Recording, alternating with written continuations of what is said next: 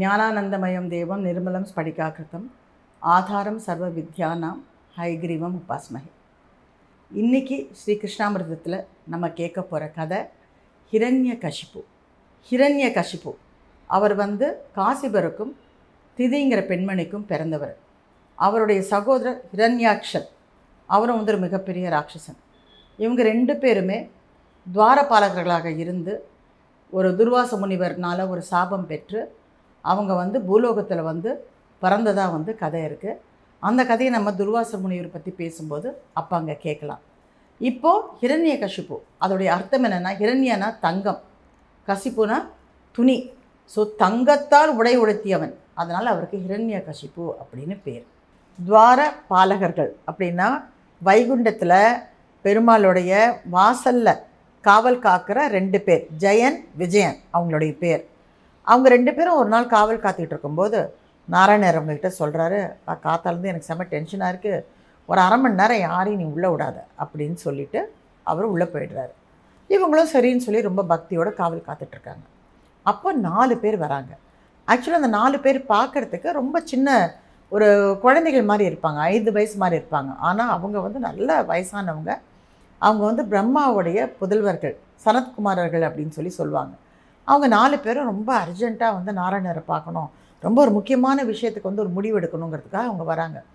வந்தோடனே இந்த ஜெய விஜயர் இருவரும் அதை வந்து தடுத்துடுறாங்க. இல்லை இல்லை உள்ளே போகக்கூடாது, வந்து பகவான் கட்டளையிட்டிருக்காரு, யாரையுமே உள்ளே அனுப்பாதுன்னு சொல்லியிருக்காரு அப்படின்னு சொல்லிடுறாங்க. உடனே அவங்க சொல்கிறாங்க, நாங்கள் வந்திருக்கோன்னு போய் சொல்லு, நாங்கள் வந்திருக்கோன்னு சொன்னால் கண்டிப்பாக பார்ப்பார், எவ்வளோ வேலையாக இருந்தாலும் எங்களை வந்து அவர் வேண்டான்னு சொல்லவே மாட்டார், கண்டிப்பாக பார்ப்பார், நீ வந்து எங்களை உள்ளே விடு அப்படிங்கிறாங்க. அதெல்லாம் முடியாது, கிளம்பு கிளம்புங்க அப்படின்னு சொல்லிவிட்டு அவங்க கொஞ்சம் ரூடாக பேசிடுறாங்க. அவங்களுக்கு ரொம்ப அவமானமாயிடுது. ஏன்னா அந்த சனத்குமாரர்கள் அப்படிங்கிறவங்க வந்து ரொம்ப வேதத்தை கற்றறிந்தவர்கள், எல்லாமே பிரம்மாவுடைய புதல்வர்கள். அவங்க வந்து ரெகுலராக இருக்கக்கூடாதுங்கிறதுக்காக திருமணமே பண்ணிக்காமல் அவங்க வாழ்க்கை பூரா வேதம் தான் அப்படின்னு சொல்லி தியாகம் பண்ணி அந்த வேத வித்தாக இருக்கக்கூடியவர்களை வந்து இங்கே வரக்கூடாது, நீங்கள் கிளம்புங்க, அவரை கூப்பிட்டா நான் கூப்பிட்டு அனுப்புகிறேன் இப்படி சொன்ன உடனே அவங்களுக்கு ரொம்ப கோபம் வந்துடுது. எங்களை பார்த்தா நீ இப்படி சொன்ன அப்படின்னு சொல்லி பிடி சாபம், நீ போய் நீங்கள் ரெண்டு பேரும் பூமியில் போய் பிறந்து கஷ்டப்படுங்க. பார்த்தீங்களா, பூமியில் பிறந்தால் எவ்வளோ கஷ்டம். அந்த காலத்தில் வந்து ஆவுன்னா பூமியில் போய் பிறங்கன்னு தான் சொல்லுவாங்க. அந்த கஷ்டத்தை தான் நாமளும் இப்போ பட்டுக்கிட்டு இருக்கோம். ஸோ பூமியில் போய் பிறங்க அப்படின்னு சொல்லிவிட்டு அவங்களுக்கு வந்து அவங்க சாபம் கொடுத்துட்றாங்க. இந்த நேரம் பார்த்து வாசல் ஏதோ சத்தம் கேட்குதேன்னு சொல்லி பெருமாளும் மகாலட்சுமியும் நடந்து வராங்க. நடந்து வரும்பொழுது அவங்க கழுத்தில் இருந்த அந்த திருத்துளா, பெருமாளுடைய கழுத்தில் இருக்க அந்த துளசி பயங்கரமாக வந்து அமோகமாக ஒரு அது ஒரு ஒரிஜினல் ஸ்மெல்லே வந்து துளசி ஸ்மெல் எப்படி இருக்குங்க எல்லாருக்குமே தெரியும். அப்படியே நறுமணமாக வீசுது. அதுவும் பெருமாள் கழுத்தில் இருந்ததுன்னா அது எப்படி இருக்கும். அந்த வாசனை வந்து சனத்குமாரர்களுடைய மூக்கு நுனியில் பட்ட உடனே அவங்க உணர்ந்துடுறாங்க.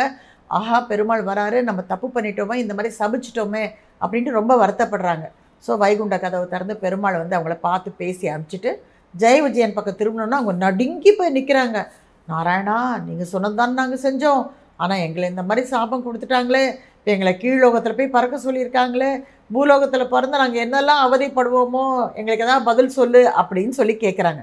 பூலோகத்தில் பிறக்கிறதுக்கு எவ்வளோ பயப்படுறாங்க பார்த்தீங்களா.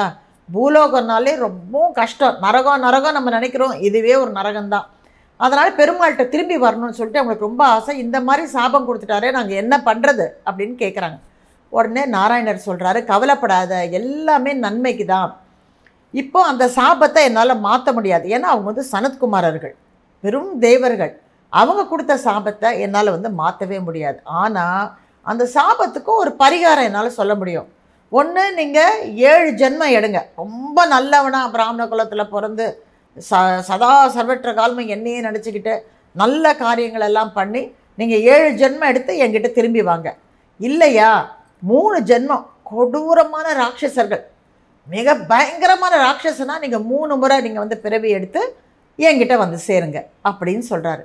உடனே ஜெயன் விஜயன் சொல்கிறாங்க, ஐயோ பகவானே, உன்னை விட்டு ஒரு க்ஷணம் பிரிஞ்சிருக்கிறதே எங்களுக்கு கஷ்டம்னா நீ வந்து இப்படியெல்லாம் எங்களுக்கு சொல்கிறியே, இதுவா அதுவான்னு சொல்கிற, அதை பார்க்கும் பொழுது பேசாமல் நாங்கள் மூணு ஜென்மத்தையே எடுத்துக்கிறோம், மூணு ஜென்மத்தில் நாங்கள் துஷ்டனாக பிறந்து அரக்கனாக பிறந்து என்னெல்லாம் அட்டூழியம் பண்ணணுமோ எல்லாத்தையும் பண்ணிவிட்டு உங்ககிட்ட வந்து சரணடைஞ்சிடுறோம்ப்பா, எங்களுக்கு சீக்கிரமாக நீ விமோச்சனை கொடு, முன்ன பார்க்காத இந்த கண்கள் இருக்கவே கூடாதுன்னு சொல்லிட்டு ரொம்ப ரொம்ப தேம்பி தேம்பி அழறாங்க. ஆனால் இதெல்லாம் தெரியாமல் அவர் இந்த லீலையை பண்ணார். நாராயணருக்கு எப்போவுமே எல்லாமே தெரியும். பட் எதுக்காக அவங்களுக்கு இப்படி ஒரு சாபம் கொடுத்து அவர் வந்து கீழே அனுப்புகிறாரு? ஒன்று, இவங்களுக்கு நம்ம பகவானுக்கே பாடி கார்ட் அப்படின்னு கொஞ்சம் இவங்களுக்கு மனசுக்குள்ளே குட்டி அகங்காரம் வந்துடுச்சு. அந்த அகங்காரத்தை கொஞ்சம் தட்டி வைக்கணும். இன்னொன்று, பக்தினா என்ன? அது வந்து நம்மளை மாதிரி பாமர மக்களுக்கு ஐயாயிரம் ஆண்டுகளில் எத்தனையோ ஆண்டுகள் தானே ஆயிருக்கு. ஆனால் ஐயாயிரம் ஆண்டுகள்னு புத்தகத்தில் இருக்குது. ஆனால் ஆக்சுவலாக பார்த்திங்கன்னா இதெல்லாம் ரொம்ப ரொம்ப முற்காலத்துக்கு முன்னாடியே இதெல்லாம் நடந்திருக்கு. அதனால் அந்த கதைகள் இது வரைக்கும் வரணுமே. இவ்வளோ நாள் வந்து ஒரு சாதாரண பெண்மணியான இந்த பத்மினி கூட இந்த கதையை உங்களுக்கெல்லாம் எடுத்து சொல்கிறேன்னா, இப்படி எல்லார் மனசுலையும் பதியக்கூடிய அற்புதமான கதைகளை, தத்துவத்தை நமக்கு எடுத்து கொடுக்கறதுக்காக தான் நாராயணர் இந்த மாதிரி செஞ்சார். ஹிரண்யாக்ஷன் பூமி மாதாவையே கொண்டு போய் கடலுக்குள்ளே வந்து ஒழிச்சு வச்சதுனால வராக சுவாமியாக வந்து அவனை வந்து வதம் பண்ணிடுறார். அதை பார்த்த ஹிரண்யகசிப்பு தனக்கு வந்து மரணமே வரக்கூடாது, தான் வந்து அரிய விட மிகப்பெரிய ஆளாகத்தான் ஆகணும். ஏன்னா எப்போவுமே எல்லாருக்கும் தோணும் இல்லையா, ஒருத்தர் வந்து நல்லா வந்தாங்கன்னா அவங்க எப்படி வந்தாங்கன்னு நம்ம யோசிக்க மாட்டோம். ஆ, இப்படி தான், நேற்று இப்படி தான் நடந்தால், அதுக்குள்ளே இன்றைக்கி இவ்வளோ நல்லா வந்துட்டாலே, இன்றைக்கி நகை போட்டிருக்காங்களே, இன்றைக்கி வந்து காரில் போகிறாங்களே, பிஎம்டபிள்யூவில் போகிறாங்களே, ஐயோ இன்னும் தின்னப்பா இது உடனே இன்றைக்கி வந்து பென்ஸ் காரில் போகிறாங்கன்னு சொல்லி பொறாமப்படக்கூடிய இந்த உலகத்தில் அவன் ஹிரண்யகசிப்பும் அதே மாதிரி பொறாமப்பட்டார். நானும் ஹரியாகணும், ஹரியோட இன்னும் சிறந்தவனாகணும்னு சொல்லிட்டு தவம் இருக்கணும். தவம் இருந்தால் யாரை நோக்கி தவம் இருக்கணும்? பிரம்மாவை நோக்கி தவம் இருக்கலாம், பிரம்மாவை நினச்சி தவம் இருக்கணும். இந்த பிரம்மாவுக்கும் சிவனும் வந்து ரொம்ப இழகிற மனசு. யார் தவம் இருந்தாலும் அவங்கள பார்த்து இழகி அவங்களுக்கு என்னென்ன கேட்குறாங்களோ அந்த வரத்தை கொடுத்துருவாங்க. அப்புறம் அந்த வரத்துக்கு நிவர்த்திக்கு ஒரே ஓட்டமாக ஓடி வந்து எங்கே அடைக்கலம் வருவாங்க? நேரம் அடைக்கலம் வந்து மகாவிஷ்ணுக்கிட்ட தான் வருவாங்க. ஸோ இங்கே இவர் வந்து தவம் இருக்க ஆரம்பிக்கிறாரு. தவம் இருக்க ஆரம்பிக்கும் போது சாதாரண தவம் இல்லை, தன்னுடைய இந்த விரல் கட்டை விரலுடைய நுனியில் தான் நிற்கிறாரு. ஒரே ஒரு கட்டை விரல் நுனியில் நின்று ஆயிரத்தி ஐநூறு வருஷத்துக்கு மேலே வந்து தவம் இருக்கார். அப்படி தவம் இருக்கும்போது அவர் உடம்பெல்லாம் அதில் இருக்கிற சதையெல்லாம் வந்து அந்த எறும்பும் அந்த என்ன சொல்கிறது ஃபுல்லாக வந்து கரையான் க கடிச்சு ஃபுல்லாகவே வந்து உடம்பே இல்லை, அப்படியே ஒரு மாதிரி இதாகிடுது. அதை பார்க்கவே ஒரு கோர வடிவில் நீங்கள் இமேஜின் பண்ணி பாருங்கள். உடம்புல தோலே இல்லாமல் எலும்பெல்லாம் வெளியே தெரிஞ்சு அங்கேயும் இங்கேயுமா கொஞ்சம் கொஞ்சம் சதை ஓட்டிக்கிட்டு இருந்தால் அந்த கண்ணெல்லாம் எப்படி இருக்கும்னு சொல்லி நம்ம கற்பனை பண்ணி பார்த்தாலே பயமாக இருக்கும். அப்படி ஒரு தவம் இருக்கார். அந்த தவம் உலகத்தையே வந்து தகிக்குது. அந்த அக்னி ஜுவாலை வந்து தவிக்குது. யாராலையும் தாங்க முடியல. எல்லாருமே வந்து பூமியெல்லாம் தக தக தக தக்காது எரியிற மாதிரி இருக்குது. எல்லோரும் வந்து முனிவர்கள்லாம் ஓடி போகிறாங்க. எல்லாரும் வந்து எல்லா தேவர்களும் போய் பிரம்மா கிட்டே ஏதாவது ஒன்று பண்ணுங்கள், இப்படி தகிக்குதுன்னு சொன்னோன்னே பிரம்மா இறங்கி இவரை பார்க்குறதுக்காக வராரு. பிரம்மா வந்து ஹிரண்யகசிபுவை பார்த்து ஹிரண்யான்னு கூப்பிட்றாரு. அவர் கண்ணை திறந்து பிரம்மாவை பார்த்த உடனே பிரம்மாவை புகழ்ந்து பாடுறாரு. இந்த ஒரு பாடல் பாருங்கள், ஒரு அற்புதமான பாடல் பாடுறாரு. அதில் வந்து பிரம்மா ரொம்ப குளிர்ந்து போகிறார். ஏன்னா புகழ்ச்சிக்கு வந்து அடிமையாகாதவங்க யாருமே கிடையாது. நான் கூட அடிக்கடி சொல்வேன், நீங்களாம் கூட வீட்டில் வந்து ஒரு ஒரு வேளை உங்கள் அம்மா அப்பாவோட சண்டை இருந்தால் கூட mummy I love you, daddy I love you, இல்லை உங்கள் அண்ணனோட ஏதாவது ஒரு பிரச்சனையா, ஆனால் நீ நல்லா இருக்கடா, இன்றைக்கி ஸ்மார்ட்டாக இருக்கட்டும் ஷர்ட்டுன்னு சொல்லி பாருங்களேன், அவங்க மனசு வந்து இழகிடும். சின்ன சின்ன விஷயங்கள் குடும்பத்தில் வந்து சந்தோஷமாக இருக்கிறதுக்கு வந்து பாராட்டுகள் வந்து ரொம்ப முக்கியம். அந்த மாதிரி இவர் புகழ்ந்து பாடின உடனே பிரம்மாவுக்கு வந்து ரொம்ப பிடிச்சி போகுது. அப்போ நான் வந்து என் மனசு வந்து நிறைஞ்சு போச்சு, நீ என்ன வரம் வேணுமோ கேளு, நான் கொடுக்குறேன் அப்படின்னோடனே இவருக்கு முதல்ல கேட்குற வரமே எனக்கு வந்து சாகாத வரம் வேண்டும் அப்படின்னு கேட்குறாரு. அப்போ பிரம்மா சொல்கிறாரு, அந்த வரம் கொடுக்க எனக்கு வந்து ரைட் கிடையாது, அந்த மாதிரி வரத்தை நான் கொடுக்கவும் முடியாது.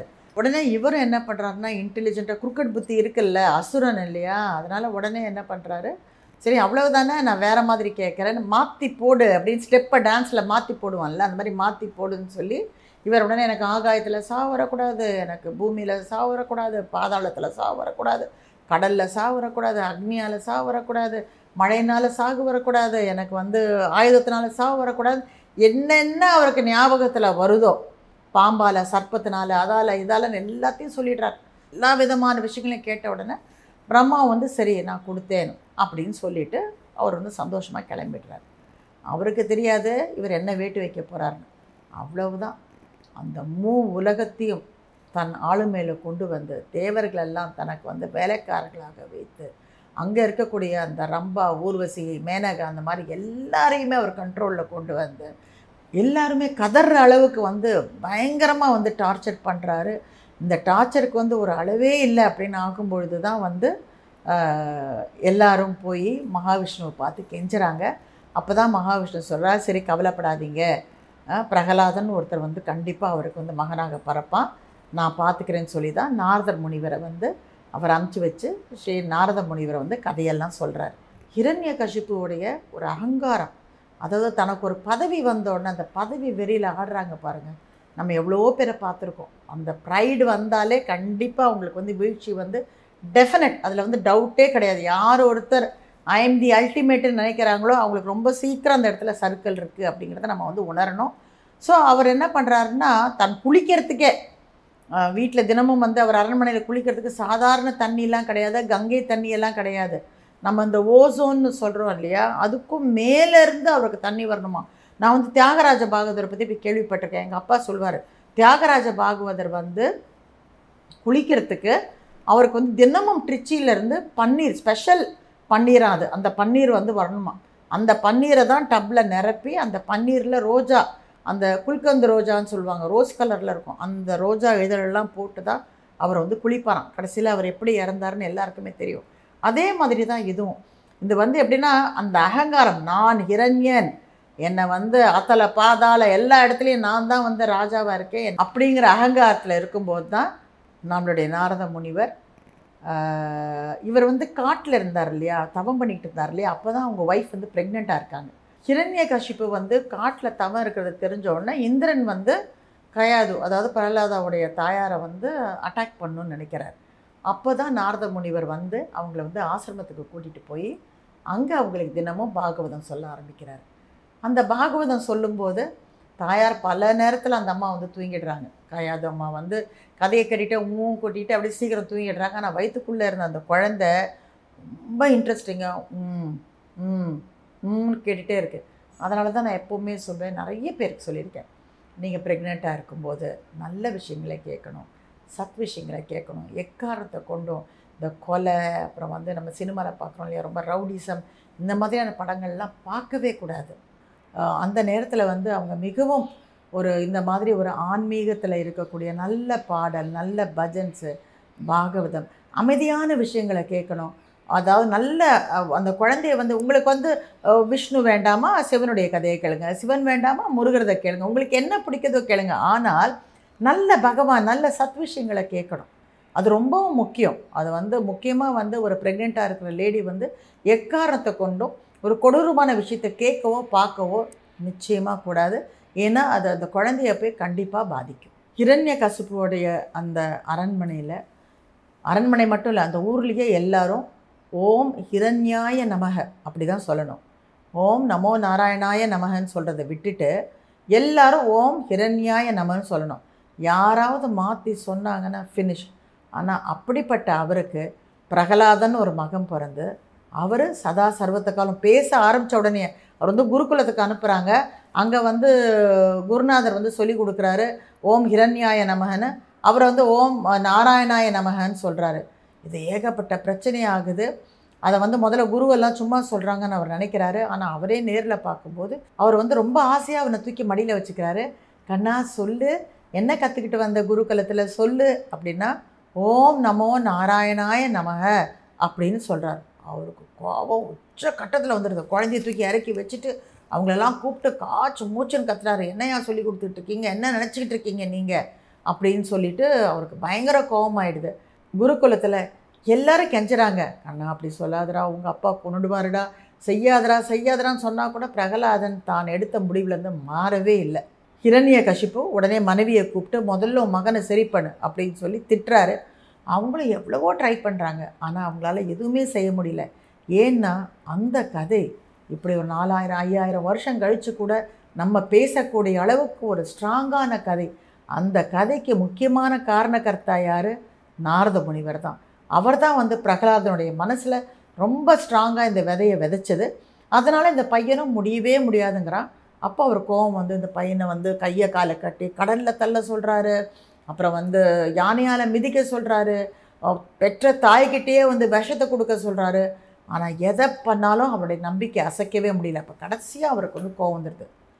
எங்கடா இருக்கான் அவன் ஹரி, சொல்லு எங்கே இருக்கான் அவன் ஹரி அப்படின்னு கேட்ட உடனே அவர் எல்லா இடத்துலையும் இருக்கார் ஹரி அப்படின்னு சொல்லி சொல்கிறார். நான் கூட வந்து இந்த திருவருச்செல்வர் படத்தில் சொல்லியிருப்பேன், பகவான் எங்கும் நிறைந்திருக்கிறார். அது மாதிரி எல்லா இடத்துலையும் இருக்காருன்னு. அப்படியா, இந்த தூணில் இருக்காரா, இந்த தூணில் இருக்காரான்னு கேட்குறாரு. ஆமாம், அந்த தூண்லேயும் இருக்கார் அப்படிங்கிறாரு. அந்த குழந்தை அந்த தூணில் பகவான் இருக்காருன்னு சொன்ன அந்த பக்தி, கடவுள் வந்து அதை உண்மையாக்கணுங்கிறதுக்காக அந்த தூணை பிளந்துக்கிட்டு ஒரு நரசிம்ம அவதாரமாக வெளியில் வராரு. அவர் வந்து ஹிரண்யனுடைய வரம் என்ன, ஒரு மனிதனாலேயோ மிருகத்தாலேயோ வந்து தான் சாகக்கூடாது. அப்போது அது மனிதனும் இல்லை மிருகமும் இல்லை, இரண்டும் கலந்த ஒன்று. எந்த ஆயுதத்தாலையும் தான் சாகக்கூடாதுன்னாரு. அதனால தான் அந்த நகம். ஸோ அவர் வந்து ஒரு மிருகமும் மனிதனும் கலந்த ஒரு உருவெடுத்த நரசிம்மராக வந்து அவர் அப்படியே போட்டு தன் மடியில் போட்டு கிழித்து அந்த குடலெல்லாம் எடுத்து மாலையாக போட்டு அவ்வளோ கோபம். ஏன்னா அந்த குழந்தைய வந்து அவ்வளோ கஷ்டப்படுத்தியிருக்கார். அந்த குழந்தைப்பட்ட கஷ்டம் வந்து நீங்கள் பார்த்தீங்கன்னா அப்படிலாம் ஒரு வைராக்கியம் எங்கேருந்துங்க வரும்? ஒரு நாளைக்கு நம்ம வந்து உபவாசம் இருக்கணும்னாலே வைராக்கியம் எங்கேயோ பறந்து போகுது. ஆனால் அந்த குழந்தையுடைய வைராக்கியத்தை பாருங்கள். அந்த குழந்தை அவ்வளோ வைராக்கியத்தோடு இருந்ததுனால கடைசியில் அது பகவானை வந்து ஸ்துதி பண்ணும்போது நரசிம்மர் வந்து கூலாகி அந்த குழந்தைய வந்து ஆசீர்வாதம் பண்ணி அப்புறம் அது மிகப்பெரிய ஒரு பிரகலாதன் வந்து ரொம்ப நாளைக்கு வந்து ஒரு பெரிய அரசை வந்து நல்லா ஆள்றாரு, மிகப்பெரிய சக்கரவர்த்தியாக இருக்கார். அப்புறமா அவருடைய பேரனா பலி சக்கரவர்த்தியும் வராரு. அந்த கதை வாமன அவதாரம். பட் இங்கே வந்து நாரத மகாமுனி எப்படி பிரகலாதனுக்கு வந்து ஒரு நல்ல பக்தியை போதித்ததுனால அந்த பிரகலாத சரித்திரம் இன்றைக்கி வரைக்கும் பேசப்படுதுங்கிறத நான் உங்ககிட்ட இன்றைக்கி ஷேர் பண்ணிக்கிட்டேன். பக்தியை பற்றி இங்கே ஒன்றே ஒன்று சொல்லணும். நம்ம வந்து ஒரு பக்தி படுறதுல பலவிதம் இருக்கலாம். சில பேர் நாலு மணிக்கே எழுந்திரிச்சு அவங்க சாண்டிங் பண்ணி அவங்களால வந்து ரொம்ப டுவெண்ட்டி ஃபோர் செவன் வந்து க கடவுளை பற்றியே நினச்சி அந்த ஒரு சிஸ்டம் இருக்குது, இப்படி தான் இருக்கணும், அது பிரகாரம் இருக்கலாம். சில பேருக்கு வந்து அதுக்கு டைம் இல்லாமல் இருக்கலாம். பக்தி படுறதுக்கு வந்து இப்படி தான் பண்ணணும் அப்படி தான் பண்ணணுங்கிறது ஒரு வரமுறை இருக்குது. ஆனாலும் என்னை பொறுத்த வரைக்கும் பக்திங்கிறது யார் வேணாலும் பண்ணலாம். கண்ணப்ப நாயனார் வந்து தன் கண்ணையே எடுத்து பகவானுக்கு கொடுக்குறாரு, டெய்லி வந்து இறைச்சியை பகவானுக்கு வச்சார். அதே மாதிரி பல பக்தி கதைகள் நம்ம நம்ம வந்து பார்த்துருக்கோம், கேட்டிருக்கோம். சபரியோட கதை கூட நான் உங்களுக்கு சொல்ல போகிறேன். அப்புறமா அது இன்னொரு இடத்துல இன்னொரு எபிசோடில் அதை நான் உங்களுக்கு சொல்கிறேன்.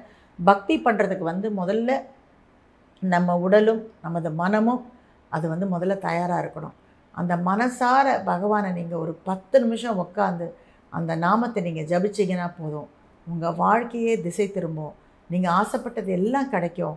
நிறைய பேருக்கு வந்து போய் கோயிலில் போயிட்டு கோயில்கிட்ட உள்ளே நுழைஞ்ச உடனே ஒரு பெட்டிஷன் பெருசாக வச்சிடறோம் கடவுள்கிட்ட, இது வேணும் அது வேணும், கடவுளே என் பிள்ளைக்கு வேலை கிடைக்கணும், கடவுளே என் பொண்ணு பாஸ் பண்ணணும், அவளுக்கு நல்ல வரன் கிடைக்கணும், புலம்புறோம் புலம்புறோம். ஏங்க அவளை புலம்பணும்? நம்ம மனசில் என் நம்மளை படைச்சார கடவுளை நம்ம தான் அந்த குழந்தையை காப்பாற்றுறோன்னு நம்ம தவறாக நினைக்கிறோம். கிடையவே கிடையாது. ஒவ்வொரு ஆத்மாவுக்கும் கடவுள் வந்து அதோடைய விதியை வந்து எழுதியிருக்காரு. நீங்கள் என்ன ததிகினத்துவம் பண்ணாலும் அவங்களுக்கு என்ன உண்டோ அது கண்டிப்பாக நடக்கும். அந்த பகவான் இருக்கார், அவர் பார்த்துக்குவாருன்னு சொல்லி அவர்கிட்ட விட்டுட்டு நீங்கள் அவர்கிட்ட சரணாகதி அடைஞ்சிட்டு கொஞ்சம் நீங்கள் பேக் ஸ்டெப் எடுத்து நிம்மதியாக இருக்க ட்ரை பண்ணுங்களேன்.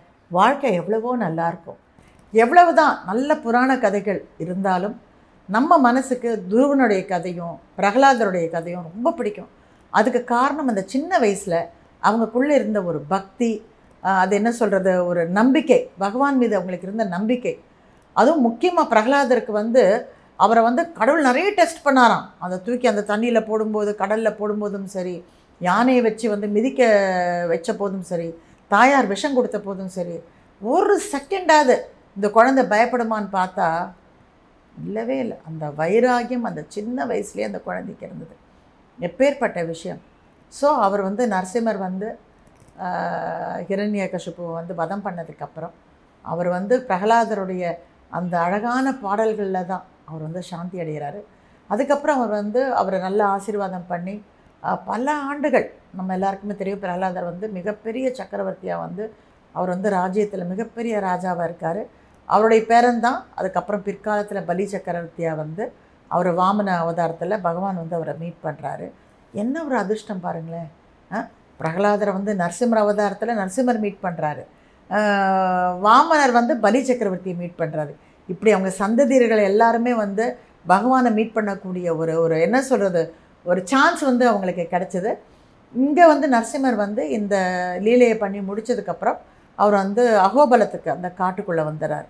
அந்த காட்டில் ஒரு லீலை இருக்குது. ஏன்னா அவர் வந்து செஞ்சுலட்சுமி தாயாரை கல்யாணம் பண்ணணும் இல்லையா, அங்கே செஞ்சுலட்சுமி அவர்கள் வந்து தாயார் வந்து அந்த காட்டில் இருக்கிற காட்டுவாசியோட ஒரு பொண்ணு பிரகலாதனை வந்து தூக்கி அவர் வந்து கடலில் போடுறாங்க. காலில் வந்து பெரிய பெரிய பாறையெல்லாம் கட்டி அப்படி போட்ட போது அவரை வந்து சமுத்திர ராஜா வந்து அவரை காப்பாற்றுறாரு. அதனால் சமுத்திர ராஜாவுக்கு வந்து கடவுள் கிருபை பண்ணி அவர் வந்து செஞ்சிலக்ஷ்மி தாயாருக்கு தகப்பனாராக மறுபடியும் அகோபலத்தில் ஒரு ட்ரைபில் வராரு. ட்ரைப்னால் இந்த காட்டுவாசிகள். அண்ட் மோரோவர் செஞ்சிலக்ஷ்மி தாயார் யார்? அவங்களும் மகாலட்சுமியோட சொரூபம். மகாலட்சுமி கூட பார்க்கடலை கடையும் போது தான் நமக்கு கிடைக்கிறாங்க. ஸோ அப்போ ஆட்டோமேட்டிக்காக சமுத்திர ராஜா வந்து அப்பவும் அவங்களுக்கு வந்து தந்தையாகிறாரு. இங்கேயும் செஞ்சிலக்ஷ்மிக்கு காட்டில் வந்து அவரை தந்தையாக வராரு. ஒரு நாள் காட்டில் நரசிம்மரை வந்து அலைஞ்சிட்டு இருக்கும்போது செஞ்சிலக்ஷ்மி தாயாரை பார்க்குறாரு. பார்த்த உடனே அவருக்கு வந்து அன்பு வந்து அவருக்கு அப்படியே பொங்கி எழுது. அப்போ செஞ்சிலக்ஷ்மி தாயாருடைய காலில் வந்து முள் குத்திக்குது. இவர் போய் அந்த காலை எடுத்து வச்சு அந்த கால்லேருந்து முள் எடுத்து விடுறாரு. பேசிக்காகவே பொண்டாட்டி காலை பிடிக்கணுங்கிறத பகவான் அப்போவே நம்ம எல்லாருக்கும் காமிச்சிட்டார். இது எல்லா கதையிலையும் இருக்குது. ஆனால் பகவானுக்கு வந்து உண்மையிலேயே வந்து ரொம்ப மகாலட்சுமி தாயாரை வந்து ரொம்ப பிடிக்கும். அதில் வந்து டவுட்டே கிடையாது. அவர் எவ்வளோ லீலைகள் இருந்தாலும் மகாலட்சுமி தாயாருக்கு அவர் தனி இடம் எப்போவுமே அவருடைய ஹிருதயத்தில் உண்டுங்கிறது நம்ம எல்லாருக்குமே தெரியும். ஸோ இங்கே வந்து அவர் தாயாரை பற்றி நான் கல்யாணம் பண்ணிக்கிறியான்னு கேட்டோன்னா அவங்க உடனே நீ யார், நீ என்ன, நீ எந்த ஊர், எனக்கு எதுவுமே தெரியாது, நான் நிறைய டெஸ்ட்டெல்லாம் வைப்பேன், அந்த டெஸ்ட்லெல்லாம் பாஸ் பண்ணாதான் நான் வந்து உன்னை கல்யாணம் பண்ணிக்குவேன்னு சொல்கிறாங்க. எவ்வளோ கரெக்டாக சொல்லியிருக்காங்க பாருங்கள். ஒரு காட்டுவாசியாக வந்து செஞ்சிலக்ஷ்மி தாயார். ஏன் நம்ம வந்து பெண்கள்லாம் வந்து ஒரு ஒரு ஆளை பார்த்த உடனே லவ் பண்ணிடுறோம்? அப்படி பண்ணவே கூடாது. அவர் யார், குலம் என்ன, கோத்திரம் என்ன, எங்கேருந்து வராரு, சுபாவம் என்ன, எல்லாத்தையும் நல்லா தெரிஞ்சுக்கிட்டு தான் நம்ம வந்து திருமணம் பண்ணிக்கணும். அவசர அவசரமாக காதலிச்சு, அவசர அவசரமாக கல்யாணம் பண்ணி, அவசர அவசரமாக டிவோர்ஸும் பண்ணிடுறோம். இது ரொம்பவும் தப்பான ஒரு விஷயம். உடனே செஞ்சிலக்ஷ்மி தாயார் சொல்கிறாங்க, இது வந்து மிகவும் அடர்ந்த காடு, ரொம்ப பயங்கரமான ஒரு காடு. இந்த காட்டில் நீங்கள் வந்து வாழணும், சர்வைவ் பண்ணணுன்னா அதுக்கான ஸ்கில்ஸ் எல்லாம் உங்ககிட்ட இருக்கணும். அதெல்லாம் இருந்தால் நான் என்னோடய திரு தாப்பனார்களை கூப்பிட்டு போய் என்னுடைய தாப்பனார் வந்து ஆசீர்வாதம் பண்ணால் தான் நான் கல்யாணம் பண்ணுவேன். தந்தை சொல்மிக்க மந்திரம் இல்லை, அவர் சொல்லணும்னு சொல்லிட்டாங்க. இவர் பகவான் கேட்கணுமா எல்லா டெஸ்ட்லேயும் பாஸ் பண்ணி தாயாரை வந்து கல்யாணம் பண்ணிக்கிறாரு. அதில் வந்து ரொம்ப முக்கியமான விஷயம் என்னென்னா, ஹைகிரீவரும் ரெண்டாவது வந்து நரசிம்மர், இவங்க ரெண்டு பேர் வந்து தாயாரை, ஈவன் பூமி வராகர் கூட, இவங்க மூணு பேர் தான் வந்து தாயார் அப்படி அணைச்சி பிடிச்சிருப்பாங்க. நிறைய இடங்களில் நிறைய கோயிலில் நம்ம பார்க்கலாம். ரொம்ப அழகாக வந்து இடுப்பில் கை போட்டு பாசத்தோடு பிடிச்சிருப்பாங்க. அந்த அளவுக்கு அவங்களுக்குள்ளே வந்து ஒரு அந்யோன்யம், ஒரு அன்பு. இன்றளவும் நரசிம்ம சுவாமி வந்து நல்ல மருமகனாக அகோபலத்திலேயே இருக்காருங்கிறது தான் சாநித்தியம். எல்லாரும் அதை தான் நம்புகிறோம். நான் வந்து பல வருடங்கள் அகோபலத்துக்கு போகணுன்னு சொல்லி ரொம்ப நாள் ஆசைப்பட்டேன். ஆனால் ஏதோ ஒரு இத்தனைக்கு ரொம்ப தூரம் இல்லை, எங்கெங்கேயோ கோயிலுக்கு போக முடிஞ்சுது. ஆனால் வந்து அகோபலத்துக்கு போகக்கூடிய ஒரு வாய்ப்பு எனக்கு கிடைக்கவே இல்லை. அதுதான் எப்போவுமே வந்து நம்ம எல்லாருமே உணரணும். எவ்வளோ கையில் பணம் இருந்தாலும் சரி, வசதி இருந்தாலும் சரி, ஒரு கோயிலுக்குள்ளே நம்மளால் ஈஸியாக போயிட முடியாது. ஒரு புண்ணிய பூமியில், புண்ணிய சேத்திரத்தில் நம்ம கால் வைக்கணும்னா அந்த பகவானுடைய கிருபையும் ஆசீர்வாதமும் இல்லாமல் நம்மளால் ஒரு அடி கூட அந்த கோயிலை வந்து எடுத்து வைக்க முடியாது. அப்படி ஒரு சந்தர்ப்பம் எனக்கு கிடைச்சது வந்து கிட்டத்தட்ட ஒரு நாலஞ்சு வருஷத்துக்கு முன்னாடி தான் அந்த அகோபலத்துக்கு போகக்கூடிய ஒரு வாய்ப்பு கிடைச்சிது. அந்த அகோபலத்துக்கு போய் அந்த சுவாமியை தரிசனம் பண்ணி ரொம்ப அமோகமாக தரிசனம் கிடச்சிது என்னால். அந்த மேலே அந்த கஜஸ்தூபம்னு ஒன்று இருக்குது, அந்த நரசிம்மர் வந்து பிளந்துக்கிட்டு வெளியே வந்த அந்த தூண் வந்து இன்றளவும் இருக்குது. எனக்கு அவ்வளோ தூரம் ஏற முடியல. பட் மற்ற எல்லாம் அங்கே வந்து வரிசையாக நவ நரசிம்மர் வந்து லைனாக இருக்குது. அப்படியே எல்லாத்தையும் பார்த்துட்டு வரும்போது அங்கே ஒரு புஷ்கரணி இருந்தது. அந்த புஷ்கரணிக்கு பேர் வந்து பார்கவ தீர்த்தம். அதை வந்து பரசுராமர் அங்கே வந்த பொழுது நரசிம்மருக்காக அவரே வந்து அம்பு எடுத்து அங்கே வந்து அந்த அம்பு அடித்து பூமியிலேருந்து அந்த கங்கை, ஆகாய கங்கைன்னு சொல்லுவாங்கன்னு, அந்த மாதிரி கங்கா தீர்த்தத்தை கொண்டு வந்து அந்த கங்கை தீர்த்தத்தில் தான் வந்து நரசிம்மருக்கு வந்து அபிஷேகம் பண்ணுறாங்க. இது வந்து அந்த இடத்துல ரொம்பவும் அந்த ஒரு காலகட்டத்தில் வந்து ஊருக்கே வந்து தண்ணி வந்து அந்த குளத்துலேருந்து தான் போகுமா, அந்த புஷ்கர்லேருந்து தான் போகுமா. ஆனால் அதுக்கு வந்து பக்கத்தில் கூட போய் இறங்கி கூட போய் ஒரு தீர்த்தம் எடுத்து தலையில் வந்து தெளிச்சுக்க முடியல. ஸோ ஒரு புரோக்ஷனம் பண்ணிக்க முடியல. எனக்கு ரொம்ப கஷ்டமாக இருந்தது. அப்போ நான் கேட்டேன், அங்கே இருந்த சுவாமிகள் அர்ச்சகர்கள்கிட்ட கேட்டேன், அண்ணா என்னென்னா இது இவ்வளோ மகிமை சொல்கிறீங்க, ஆனால் யாருமே வந்து புரோக்ஷனம் பண்ணிக்க முடியலையே, அது ஒரே மேடும் கல்லுமா இருக்கே, இறங்கி போனால் வழுக்கி விழுந்துருவோம் போல இருக்கே, இதுக்கு ஒரு படித்துறை இல்லையா அப்படின்னு சொல்லி கேட்டேன். எவ்வளோ பேர் வந்தாங்கம்மா, பெரிய பெரிய ஆட்கள்லாம் வந்தாங்க. ஆனால் ஒவ்வொருத்தரும் பண்ணி கொடுக்குறேன்னு சொன்னாங்க. ஆனால் என்னமோ தெரியல, இது வரைக்கும் யாருக்கும் பண்ணி கொடுக்கக்கூடிய ஒரு பிராப்தம் கிடைக்கல அப்படின்னு சொல்லி சொன்னார். உடனே நான் சொன்னேன், அண்ணா ஒன்றே ஒன்று பண்ணுங்கோ, ஏன்னா யாருக்கு லெட்டர் எழுதணும்னு சொல்லுங்க, யார்கிட்ட கேட்கணும்னு சொல்லுங்க, நான் வந்து கேட்குறேன். அப்படி ஒரு வேளை பகவான் கிருபை இருந்தால் என்னால் கட்ட முடிஞ்சா, ஏன்னா எனக்கும் வந்து மிகப்பெரிய அளவில் பணம் இருந்தால் எனக்கும் கட்ட முடியாது இல்லைங்களா. ஏன்னா ஒரு புஷ்கரை வந்து கட்டணும்னா பல லட்சங்கள் தேவைப்படலாம். ஸோ நான் அப்போ வந்து நான் சொன்னேன், நீங்கள் கேட்டு சொல்லுங்கன்னா என்னால் முடிஞ்சதுன்னா நான் பண்ணுறேன்னு சொல்லிட்டு பகவான்கிட்ட நான் அங்கே சங்கல்பம் பண்ணிக்கிட்டேன். நான் அங்கேருந்து வந்தோடனே அவங்க சொன்னாங்க, அகோபில ஜீயருக்கு வந்து நீங்கள் லெட்டர் எழுதணும் அப்படின்னு சொல்லி. அதுக்கப்புறமா நான் சென்னைக்கு வந்து நான் வந்து அகோபில ஜீயரை வந்து சந்தித்து, இந்த மாதிரி எனக்கு ஒரு ஆசை இருக்குது, எனக்கு நீங்கள் வந்து உத்தரவு கொடுக்கணும், நான் வந்து இந்த மாதிரி நான் கட்டலான்னு எனக்கு ஒரு லெட்டர் கொடுங்கன்னு சொல்லி கேட்டு அவங்களும் கொடுத்து, அது எப்படி நடந்ததுன்னே தெரியல, பகவானுடைய இச்சை பாருங்களேன். எங்கேருந்தோ வந்தது பணம், எப்படியோ நான் வந்து எதிர்பாராத இடத்துலலாம் டக்கு டக்குன்னு ப்ராஜெக்ட் ஓகே ஆச்சு, பேமெண்ட் வந்துச்சு, கடகடன்னு வந்து அது கட்டி முடிக்கப்பட்டது. அதை கட்டி முடித்து இன்றைக்கி எல்லாருமே போனால் அவங்க வந்து புரோக்ஷனம் பண்ணிக்கிற அளவுக்கு இருக்குது. அதை விட முக்கியம், தினம் நித்தியம் வந்து பகவானுக்கு அதுலேருந்து தீர்த்தம் எடுத்து அவங்க வந்து அபிஷேகம் பண்ணுறாங்க. அது அல்லவோ மிக முக்கியமான ஒரு விஷயம். ஆனால் இன்னளவுக்கும் எனக்கு திரும்பவும் அந்த அகோபலத்தில் கால் வச்சு அந்த கங்கை நீர் எடுத்து புரோக்ஷனம் பண்ணிக்கிறதுக்கோ, அந்த பகவானை திரும்பவும் வந்து ஒரு தரிசனம் பண்ணுறதுக்கோ எனக்கு மறுபடியும் எனக்கு வாய்ப்பு கிடைக்கல. ஆனாலும் இங்கே இருந்தபடியே நான் அந்த அகோபல நரசிம்மரை தினம் என் மனசில் நினச்சி நான் ரொம்ப சந்தோஷப்படுறேன். இன்னொரு முக்கியமான விஷயம் என்னென்னா, பிரதோஷம்னா எல்லோரும் வந்து சிவன் வந்து ரொம்ப இம்பார்ட்டண்ட் இல்லைங்களா. அந்த நாலரை டு ஆறு மணி பிரதோஷ நேரம், அது பிரதோஷ திதியில் வந்து எல்லாரும் போய் பிரதோஷத்தை வந்து ரொம்ப சிறப்பாக கொண்டாடுவாங்க. அதே மாதிரி தான் நரசிம்மர் இருக்கும். பிரதோஷ டைமில் யார் ஒருத்தர் நரசிம்மர் கோயிலுக்கு போய் நரசிம்மரை தரிசித்து அங்கே பூஜை பண்ணுறாங்களோ அவங்க வீட்டில் இருக்கக்கூடிய பல துன்பங்கள் பல பிரச்சனைகள் வந்து விலகும். இதை நான் வந்து என்னுடைய கிருஷ்ணதாசி சீரியல்லையே சொல்லியிருக்கேன். அதுக்கப்புறமா நங்கநல்லூர் நரசிம்மர் கோயிலெலாம் நிறைய கூட்டம் வந்ததுன்னு சொல்லி அவங்களே எனக்கு வந்து ஃபோன் பண்ணிலாம் சொல்லியிருக்காங்க, லெட்டர் எழுதியிருக்காங்க. உண்மையிலே சொல்கிறேன், பிரதோஷ நேரத்தில் கண்டிப்பாக உங்களுக்கு வந்து முடிஞ்சதுன்னா நீங்கள் நரசிம்மரை போய் தரிசித்து அவர்கிட்ட உங்களுடைய வேண்டுதல்களையும் உங்களுடைய பிரச்சனைகளையும் அவர் முன்னாடி எடுத்து வைங்க. பார்க்குறதுக்கு தான் அவர் வந்து உக்ரமூர்த்தி, மனசில் வந்து தயாளு மூர்த்தி. ஏன்னா அவ்வளோ தயாளு குணம் அவர் மனசில் இல்லைன்னா ஒரு சின்ன குழந்தைக்காக வந்து அவர் வருவாரா பாருங்கள். அதனால் இந்த அற்புதமான ஒரு நரசிம்மர் கதையை கேட்ட நீங்கள் எல்லோரும் சுபிட்சமாக இருக்கணும், நல்லா இருக்கணும், உங்கள் வீட்டில் வந்து லக்ஷ்மி கடாட்சம் எப்போவுமே நிறைஞ்சு இருக்கணும்னு சொல்லி நான் நரசிம்மரை வேண்டிக்கிட்டு மறுபடியும் உங்களை இன்னொரு எபிசோடில் சந்திக்கிறேன்.